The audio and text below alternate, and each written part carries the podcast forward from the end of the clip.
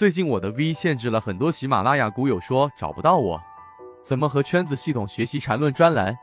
怎么加入圈子？我这里简单说一下。我本人现在用的是 SD 八一八一二，在圈子内欢迎系统进化缠论。接下来听一下今天三分钟讲解。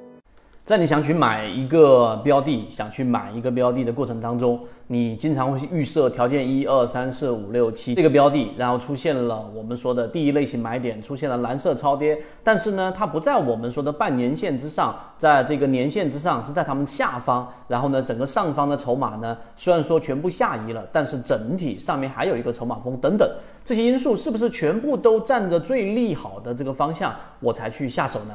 这是一个非常常规的问题。今天我们用三分钟来给大家去讲一讲，在交易过程当中，实际上你最应该去明白的真正逻辑是什么。我们经常预设很多条件，希望这些条件全部都满足啊。我们曾经也在市场当中不断的去寻求着行业逻辑啊，寻求着在不同的模式当中叠加所有的好的因素。刚才我上述的。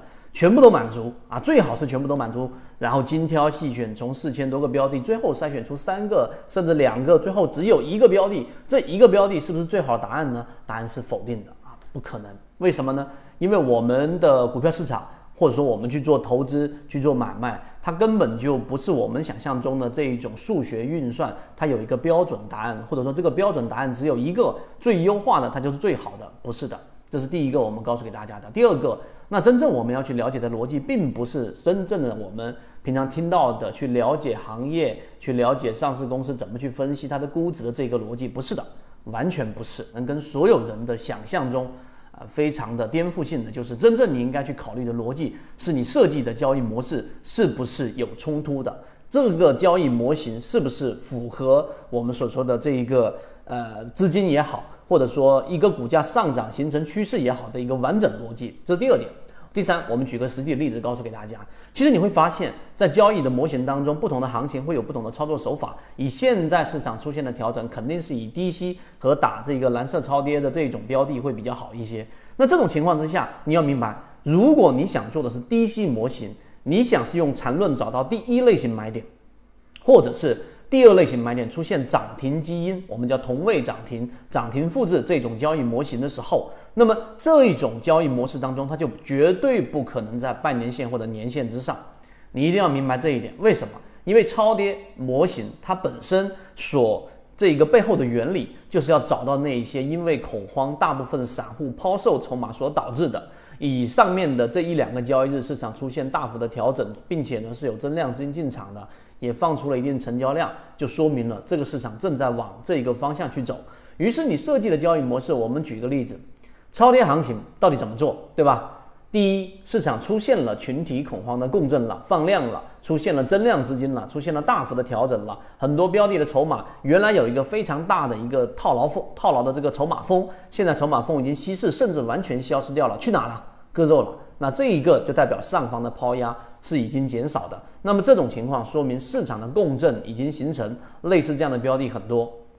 第二个，那当市场出现这种环境之下的时候，我们要去寻找的是超跌的标的。什么叫超跌？就是形成了恐慌。那么这种恐慌由我们给大家去说的超跌突破这个信号打到了蓝色的区域，这个时候呢，实际上是很少出现的，很多标的甚至半年都没有出现过。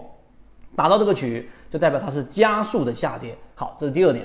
第三点，当这种情况之下，它离刚才我们所说的半年线也好，年线也好，它是一个强弱分界线，离它负乖离越低越好，离它越远越好。这就相当于是把一个球压到水面，压得越深越好，因为你压得越深，它反弹的整个空间或者说它的力度就会越强。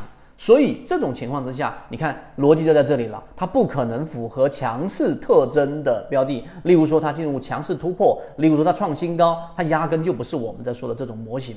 啊。那当然，里面还涉及到筹码，还涉及到我们所说在小级别上发生六十分钟或者三十分钟的背驰。那么这个背驰一旦发生，就是我们所说的第一类型买点。好了，在这地方我们打住，我们只是举一个例子来告诉给大家。你应该去思考的是，在你的交易模型当中，你要做的事情里面有没有跟这一个背后的原理相冲突的条件在里面？如果有，那么意味着你这个模型是有问题的，或者说你根本就筛选不出答案。